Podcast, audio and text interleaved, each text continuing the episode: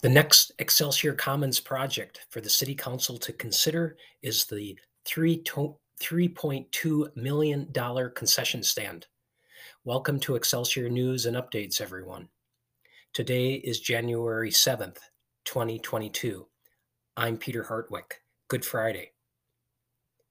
There have been several gateway ideas to highlight our entrances and feature our parks in Excelsior. The most recent has been the addition of a new pavilion at the Commons. Despite the timing of building such an expensive structure during our economic uncertainty, the result fits in with a 21st century look. Attractive and svelte, the structure combines simplicity with elegance. The local driving force for the project is the group Community for the Commons.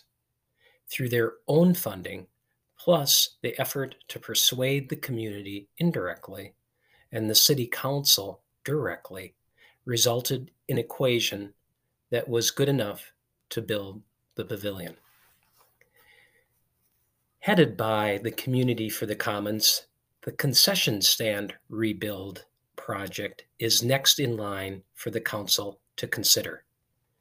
Along with the pavilion, the major funding source is from a 5% sales tax supplemented by a combination of group and individual donations and possible transfers from other city funds.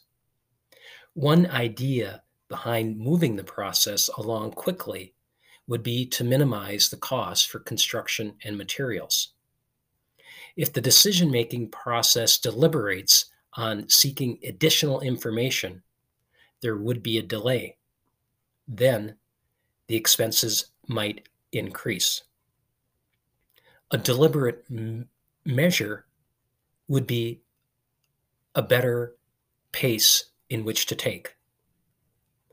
The approximate $3 million project, half for in- infrastructure and the other half for building construction is a pretty big tab. Excelsior, backed by the state, approved of adding a sales tax to fund such projects. The upside is that neighboring communities, by making purchases in Excelsior, can be like team players.